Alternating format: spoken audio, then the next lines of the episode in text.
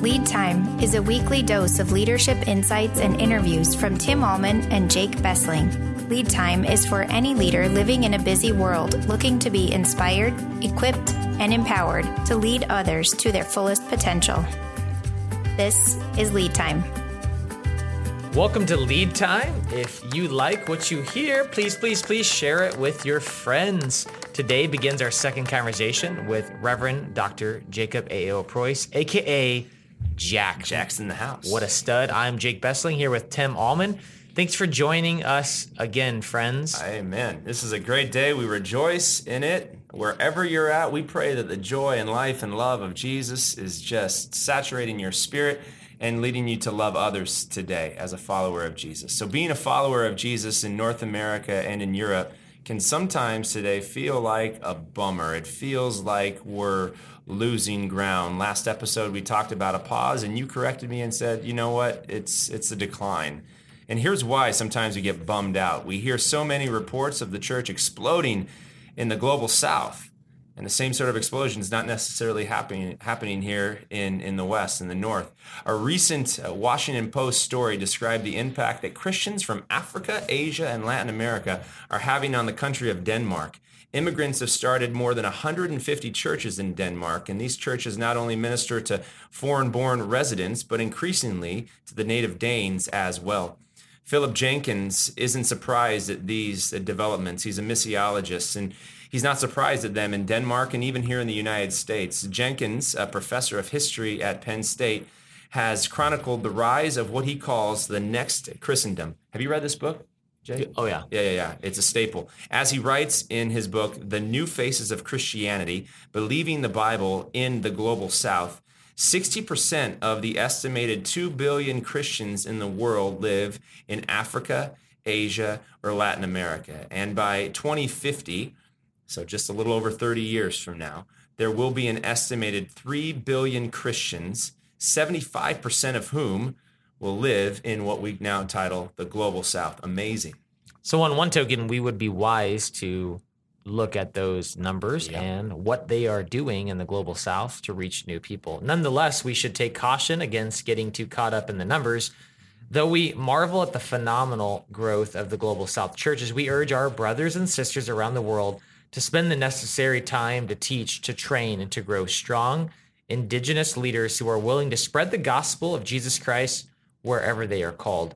We can each individually only control what Jesus has placed immediately around us in the here and now. Today, we are blessed to learn once again from Dr. Jack Preus.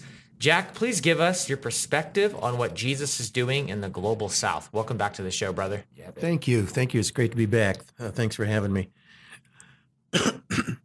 I've, pardon me. You're good. I've actually had some uh, pretty significant experience in all three of the areas that you mentioned, Tim. Mm. Um, uh, I've been involved in. Uh, let me just clear my throat. Yeah. I don't know what happened. No. I've had we some. talk a lot. No, so we, we preach, and sometimes you just well you preach, you talk forever, and sometimes you get a tickle in your throat and it just won't go away. Yeah. That tickle needs to go away. Water? No, I'm I'm good. Okay. Thanks. Here, we're rolling. Um, we're rolling. Here we go. so but those three areas, Africa, Asia, and Latin America, you've had significant experiences in those areas. Oh yeah, yeah. I've uh, traveled extensively through Africa, probably I don't know, 15 or 20 countries. Um, I did some teaching in South Africa uh, uh, uh in the past. Um, I serve on the board of a of, of a foundation or a not for profit uh, organization called uh, Rafiki Foundation, uh, which. I love that name. What's it mean? It means grace.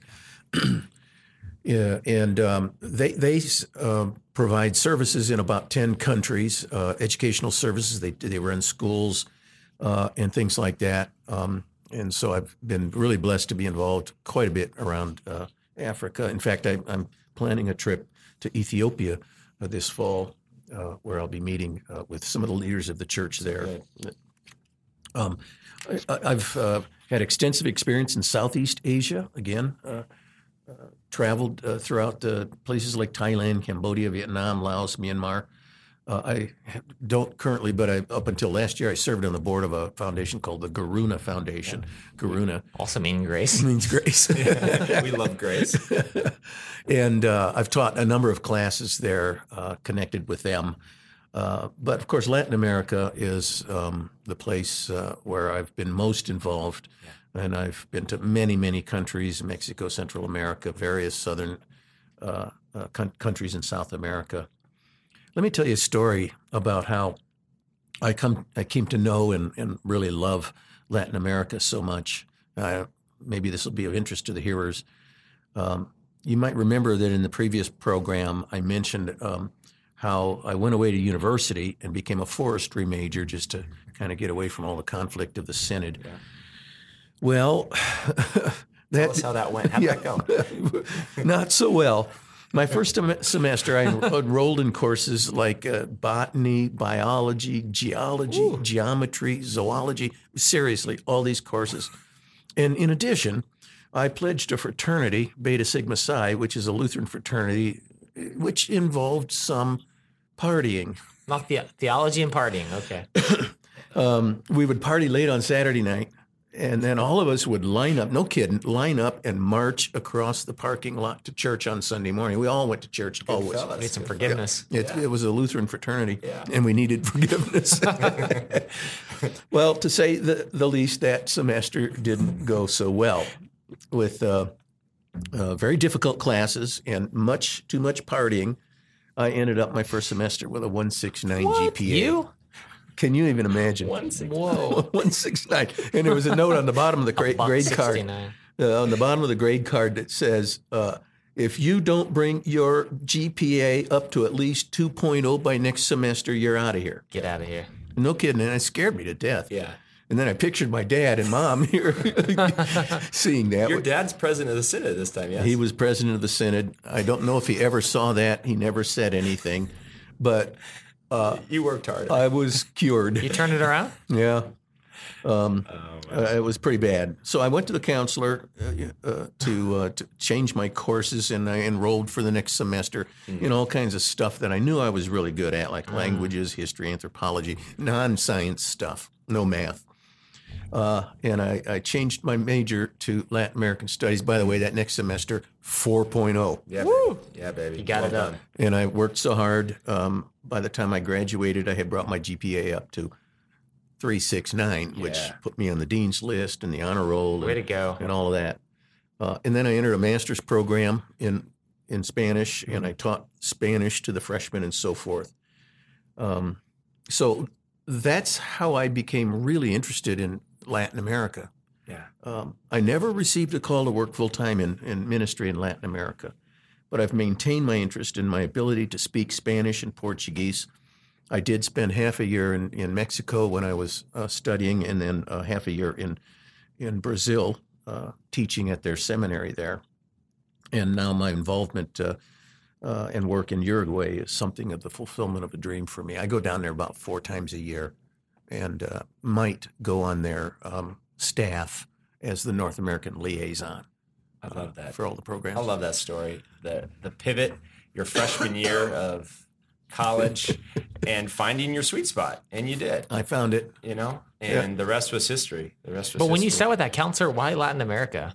Well, it was US. mostly Spanish, and and for, for You the- wanted to learn that. I, I, I, I knew I was good at it. Wow. I had already studied, and I knew I can I can do this because I got to bring my GPA. Bring it up. to That's it's, cr- 2.0. it's very cool to see how God used that desire for I know I can be good at this to then make it a, a real passion Yeah. with more education and people around you. So, what can the American church learn from the church in the global South, from your experience, Jack? Well, there's so much that we can learn. Um, in all my uh, travels around the world, I've had uh, so many opportunities to learn so much. Um, for example, uh, we can learn to be church in uh, adverse circumstances. Um, for example, in Nigeria, the Christians, especially in the middle part of the country, um, endure severe persecution for being Christian, and in, in other places too. But uh, uh, we we can learn from them how to remain faithful in times of, of adversity. Hopefully, never like that, but but you know, it's in our future in our country. Probably not in my lifetime, but Possibly in ours. in in ours. Um, um, uh, we can learn how to endure intellectual opposition. Um, I, I work a lot in Uruguay. We're going to hear hear more about that. Uh, Uruguay is nobody knows. Of course, nobody even knows where Uruguay is, but it is the most atheistic country in the Western world. Wow. Um, the the lowest percentage of Christians, the highest percentage of atheists that that claim to be. How can you be a faithful Christian uh, in a, situation like that? We can learn Yeah. from them because that that's probably the way the United States is going to be Yep. uh, in the next years. Um, in Myanmar, uh, you can't believe the, the poverty in which Yeah. the, the Christians live. So uh, we can learn how to endure the physical hardship. Um, in Vietnam, the church is persecuted. Um, we had a, a missionary there who got too involved in preaching the gospel to local people, and he was kicked out of the country. Wow. Uh, we can we can learn from them. Uh, in Ethiopia, from them we can we can learn how to to get by with with less. I think you, you you're going to comment a little bit on, on that, but Yeah. uh, uh, it's amazing what they do.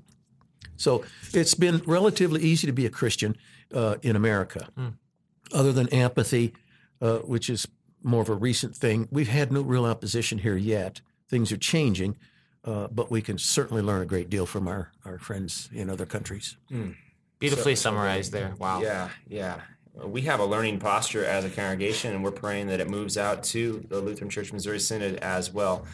Uh, Reverend Michael Newman, the LCMS Tex- Texas District President, in his book Gospel DNA, summarizes a potential roadblock for missional multiplication within the LCMS as an LCMS educational system, which you have been a part of, uh, Jack, for many years. So leaders and pastors are needed for these new churches. Newman asserts that the rigorous educational process for pastors in the LCMS is rooted in the European university system. While the system has wonderful strengths, it is complex, expensive, and rigorous, Newman says. Newman recommends that the current system be adapted to include multiple levels of gospel workers using technology and mentoring. Some of these servants may become pastors. Some of them will simply be evangelists or missionaries.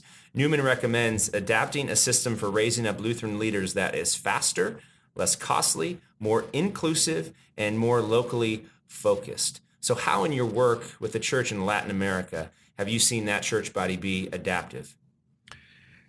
Um, well, by the way, I know uh, Michael Newman quite well, and he's a he's a great guy. Wonderful man. Uh, uh, fairly recently elected president of the Tex- Texas district.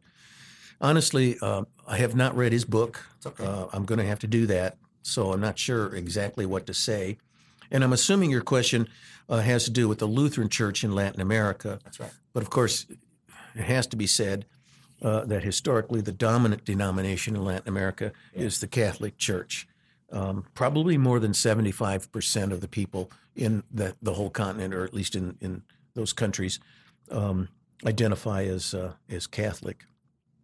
The main reason for this, of course, is that uh, Latin America was colonized by Spain and Portugal, uh, which imported and vigorously promoted uh, capitalism.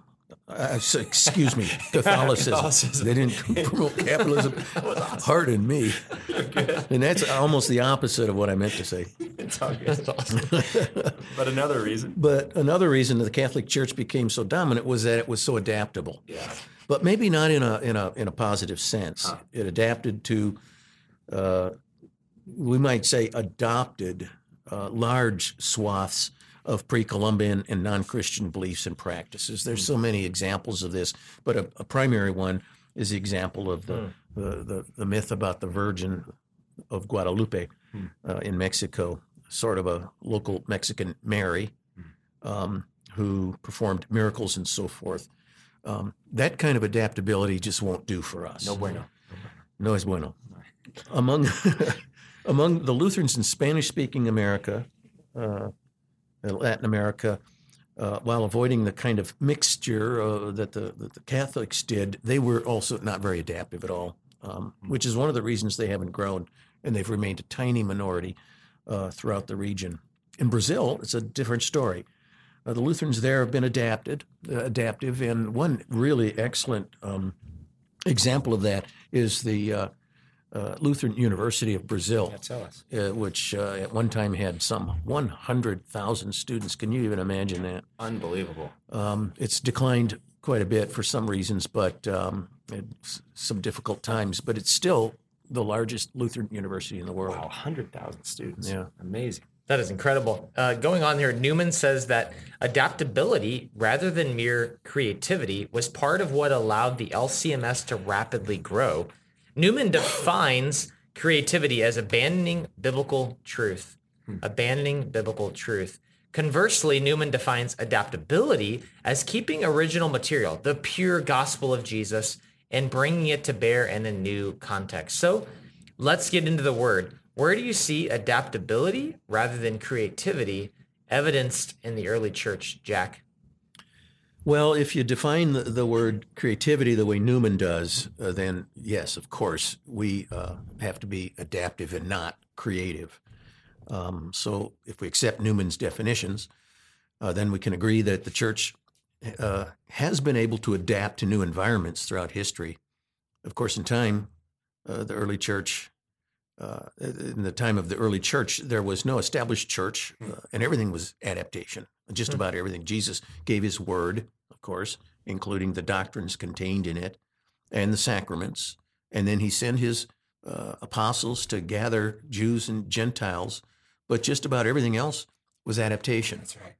how to form a congregation, where to meet, how to relate to other congregations in a growing church across uh, the, the distance, how to uh, reach across cultural and linguistic barriers with the gospel, how to conduct worship services.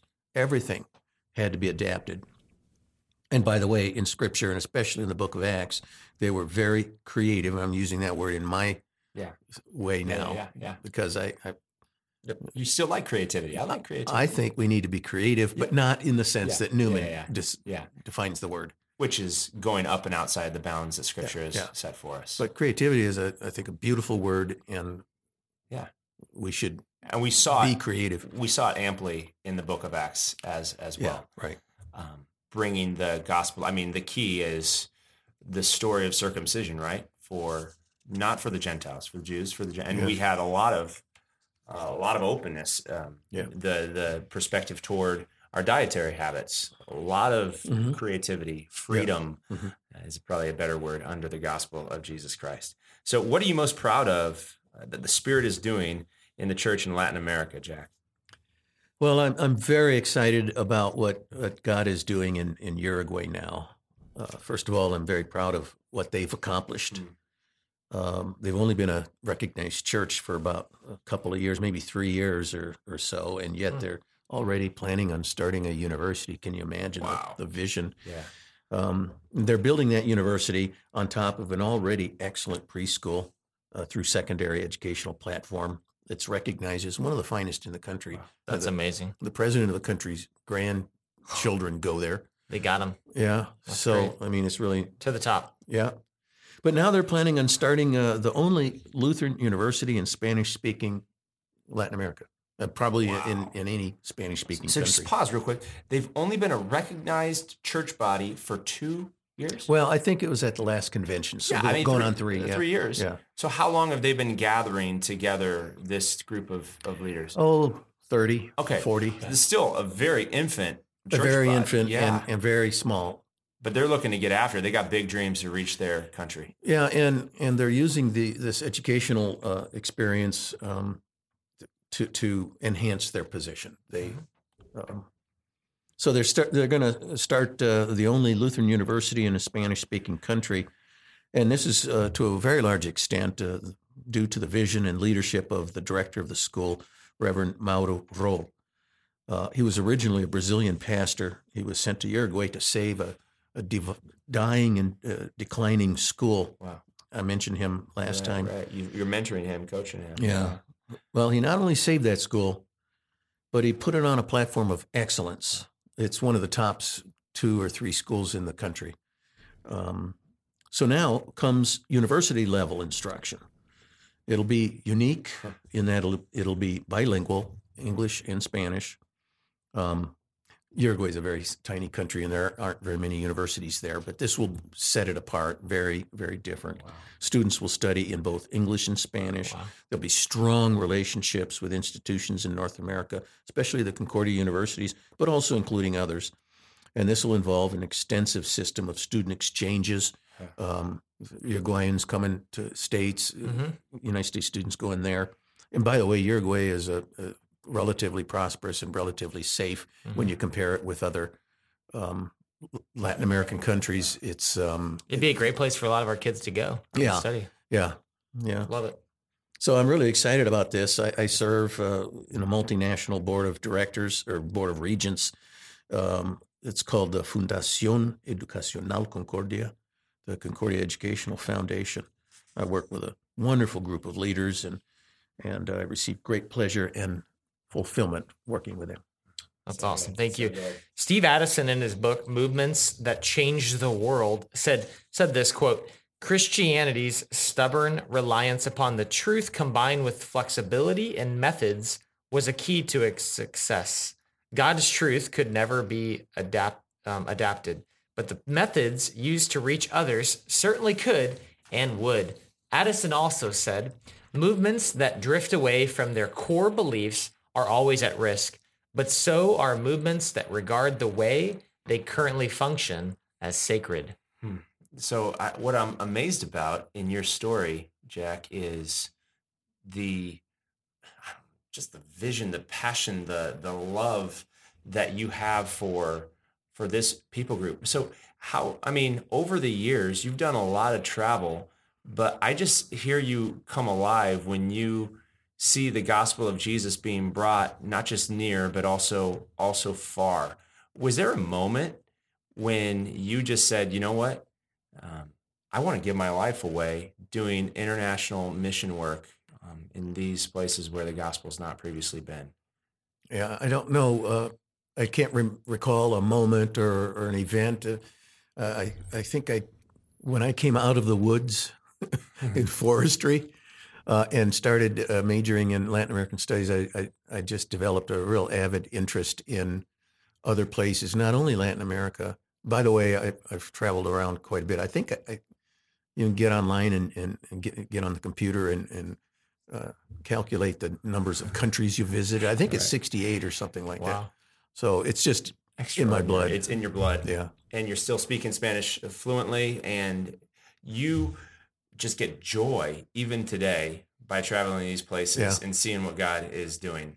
And that joy gets brought back to our context here and can even help us uh, shape the future in the LCMS. Missiologist Ed Stetzer recently spoke to LCMS leaders and he said this if you want to plant more churches, you need more lanes for ministry. The Ethiopian church, Mekane Yesu, um, general secretary, and you could say this better than I, but John Berhanu Afka, maybe that's a good try. Sounds good. Noted several categories. So Afka noted several categories of trained and deployed workers within their booming 21st century church body. Here's what they had: ordained pastors, full-time evangelists, lay evangelists, lay ministers, and pause right there on the word lay. That doesn't mean they're second rate or they don't um, Christian. Yeah, they're just a Christian, and they're they're most often not paid uh, or professional. They're just not paid. So lay lay ministers, volunteers for specific ministries, people with extraordinary spiritual gifts, and committed members. Each of these leaders is offered robust training for their calling this results uh, in extraordinary results, people being brought into the family of faith. The Mekane Yesu movement has 10,000 congregations. Check this out 10,000 congregations there in Ethiopia and only 3,500 ordained pastors. You may be saying, huh? So here's how it works. They have 6,000 full-time evangelists combining their efforts with 55,000 trained volunteers to share the gospel. 55,000 evangelists.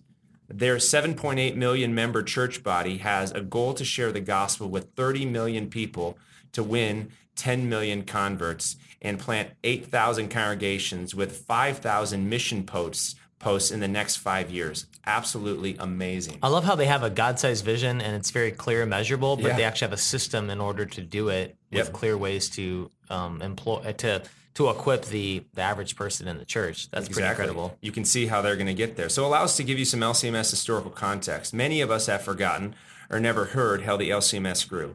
The LCMS once had similar goals with the Global South Church and provided the structure and training to make those goals become a reality. The LCMS uh, struck the balance between change and changelessness well in the 1800s and the 1900s. We're going to hold to our core truths of the gospel, but we're going to be very adaptive and creative in our various lanes. So Newman tells a story of Reverend A.W. Kraft graduating from Concordia Theological Seminary in Springfield, Illinois in June of the year 1900. Because he was not yet, listen to this story, because he was not yet 21 years of age, he had to find other work before being called at that age. He then served in a rural church in South Dakota and was given permission to start preaching stations. He learned English and Spanish to reach out to more than German speaking people in the area. This was the norm for pastors on the American frontiers. He and the LCMS adapted, became even creative, we may say, to unique cultures and contexts for the sake of gospel expansion.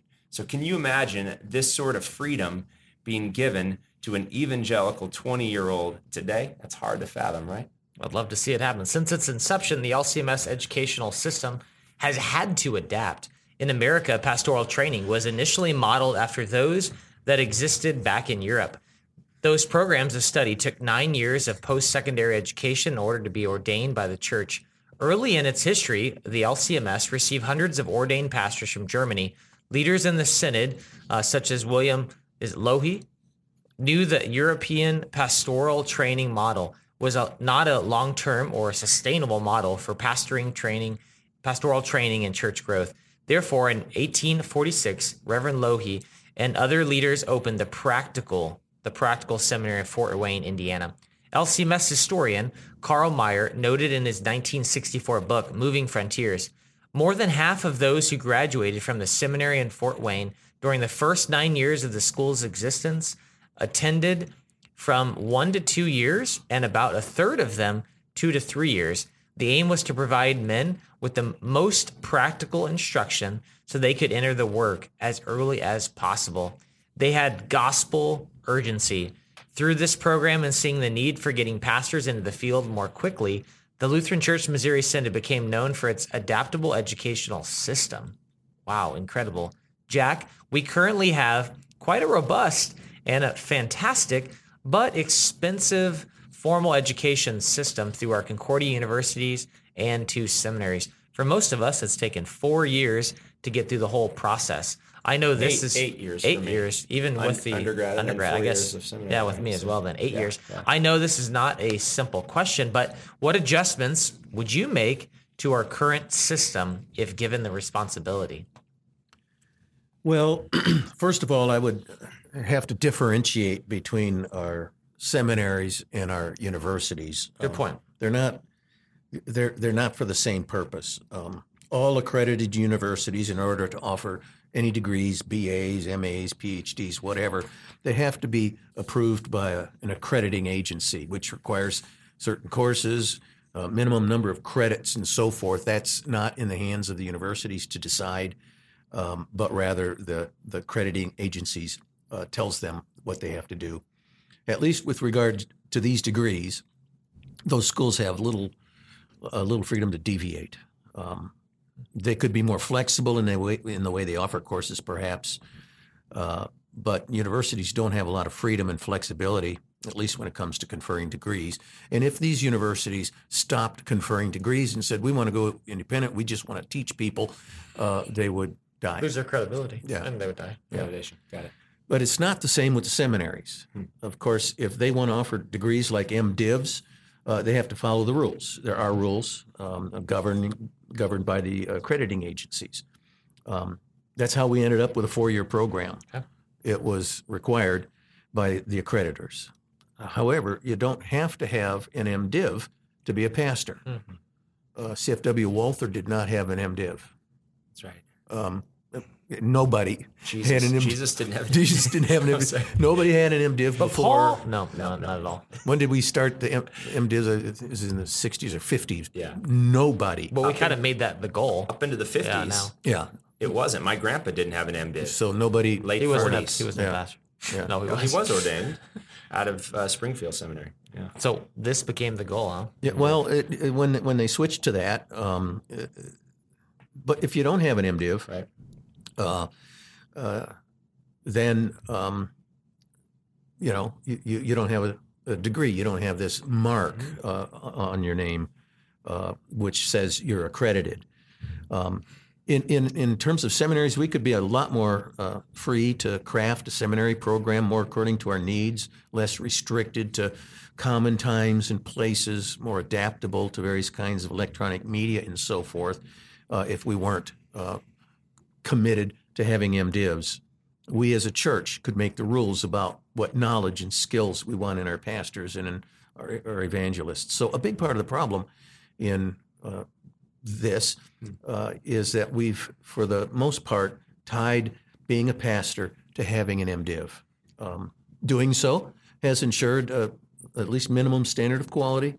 It keeps us accountable to external measurements of performance, and it has given our pastors a recognizable standard of achievement. You know, I have a master's degree, and therefore I'm qualified. But it locks us into a system that may not allow us the kind of flexibility that we need to raise up the kind of pastors that we need today in ways that, that truly fit our needs. So in Latin America, are the pastors there? MDiv. What are, what are their certifications? Are, are there various lanes for ordination in your work? And, and we don't just have to look at Latin America. You've been in other places across the globe as well. What sort of adaptability measures toward training have you seen? In general, throughout the world, uh, the, the mode of pastoral preparation has copied what we do in the United States. Now, it may not be a MDiv. Uh, in Brazil, for example, uh, the students get a, a BA, but it's a it's a you know four years of seminary. Um, in in Spanish speaking Latin America, there are no seminaries, so whatever's being done is modeled after what's going on in North America, and I think this is true in Ethiopia.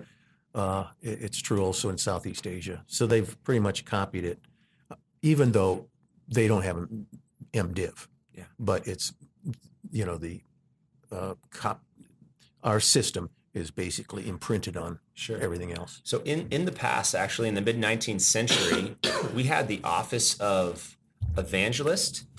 Um, And have you seen that office in, in the global south? Yeah, they have that, as, as you mentioned in Ethiopia. Um, not so much in Latin America, but again, uh, although the church may be growing there, the Lutheran Church is is really not. Yeah. not very well. So um, it, it's it's there. It's being used. They're, they're a little less um, dependent on ordained church workers Sure. uh, in in many of these countries than we are here. So in our story in the LCMS, uh, there was a day and age on the American frontier when we had traveling preachers, those who searched communities for entry points for the gospel, for preaching and teaching. We had what were called visitors, not a very creative name, but visitors who went community to community trying to initiate the beginnings, the startings of churches. So what are the various lanes or roles that the Latin American church, you've talked about a couple, preacher and evangelist, uh, that the Latin American church is training for? Well, as far as I know, uh, Tim, they they have the same roles, the same pathways that we do here in the United States. Once again, it, and and I'm really o- only more intimately familiar with Yeah. our, our sister churches, so I, I'm I'm not sure what's being done by other church bodies. Um, again, speaking about the Lutheran Church, in, in most cases, uh, those churches are actually were started by missionaries from the United States. That's true. That's true in all the countries of Latin America. So they just imported uh, what we do to there. Yeah, I appreciate in our Synod right now. I mean, I became a pastor out of a specific program that wasn't residential, and so there's about seven paths to seminary. But it's it is unfortunate that if you didn't go to certain programs and get certain degrees, you do feel like maybe a second rate pastor. So um, in a lot of our conversations with non-Lutheran church bodies, especially one in India, um, just replicating pastors that still are giving them theological education, not only to start and then get ordained, probably within about a year. They're all having ongoing education to continue that pathway Yeah. forward, so that the pastors are continually educated um, and and getting the theological training ongoing. Yeah, exactly. It's it's a lot about mentoring, coaching. Your vicarage, as we understand today, your internship is is frankly longer.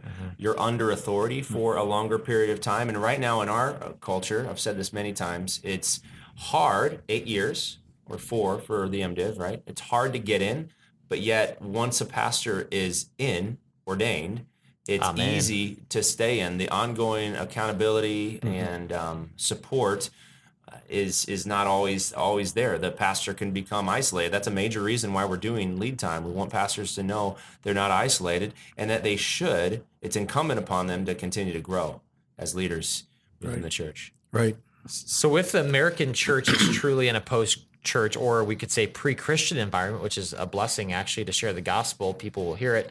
What can we learn from the church in Latin America? Well, first of all, I think uh, we can learn to do more with less. Um, the church in North America, following in the footsteps of, of Europe, uh, before it had uh, so many resources available to it. Even today, uh, we have congregations um, with 50 people worshiping in them, uh, and still they have a, a full time pastor. Can you even imagine? Um, that would be that would never happen, Never in Latin America or Ethiopia or anywhere else. Um, so uh, the church in Latin America is small, uh, tiny, uh, and of course uh, we're in such a uh, we are so you know in our context we can learn from our brothers and sisters in Latin America to think big, to expect big things from God. Who never disappoints us, who always keeps his promises, and will always provide all that we, we need, and, and he, he'll just do it.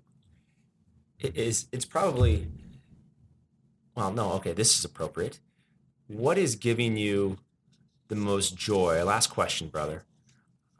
What's giving you just the most joy and optimism as and we'll have you on again because we want to talk about the here and now. So maybe even do that about the future of of the church here in America. Um, and and yeah, just what's what makes you optimistic?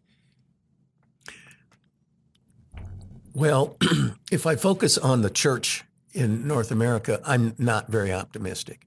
I'm optimistic about the, the congregation I belong to and, and uh, about you guys and many, many others. And so don't don't get me wrong.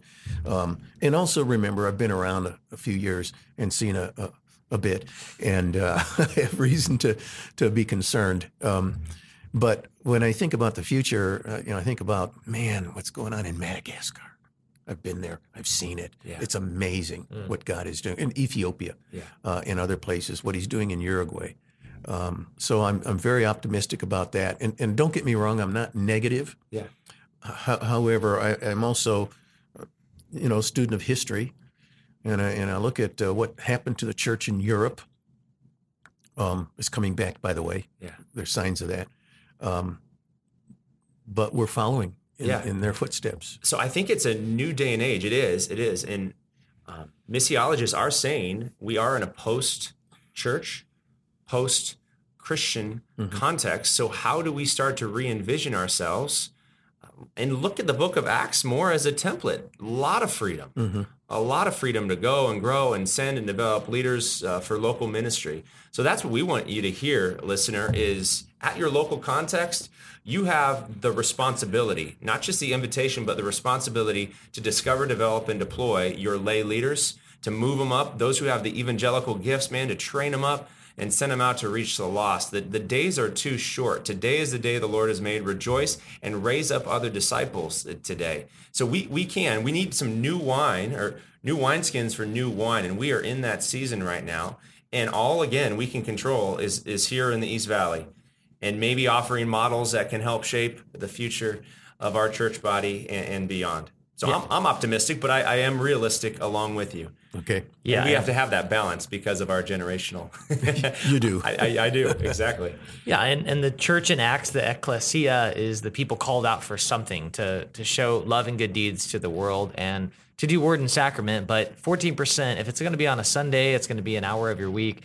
That one day is only 14% of your week. So 86% of your time is with people in the community. So go and share that love and good deeds. What I love about what you did for us today, Jack, is you put our heart and mind um, into other places of the world. And America is definitely very individualistic and focused on me, me, me. So, who are the Jacks in your world, pastor, leader, that can point you to what God is doing in the world still in his one holy Christian and apostolic church so that you can be blessed by these stories and your people could learn what uh, the book of Acts looks like in different parts of the world. Jack, you are a gift to me. You're a dear friend. I've loved traveling with you, praying with you. Uh, I care for you. Can't wait to see what Jesus does in and through you. And frankly, it is sometimes a little intimidating to be a preacher. I know Jake and I. You'll look out and you see, oh my goodness, Jack Is he, Preus. is he frowning? Is he? Is he- what's he thinking? You're not What's frowning. he thinking? You this When is you're preaching. Well, no, no, give me a break. You're not frowning. It's evident that the gospel of Jesus is still so rich and needed in your life. You can see it in your eyes. I hear it in your voice. You are a passionate follower of Jesus, and you simply want to get His word out.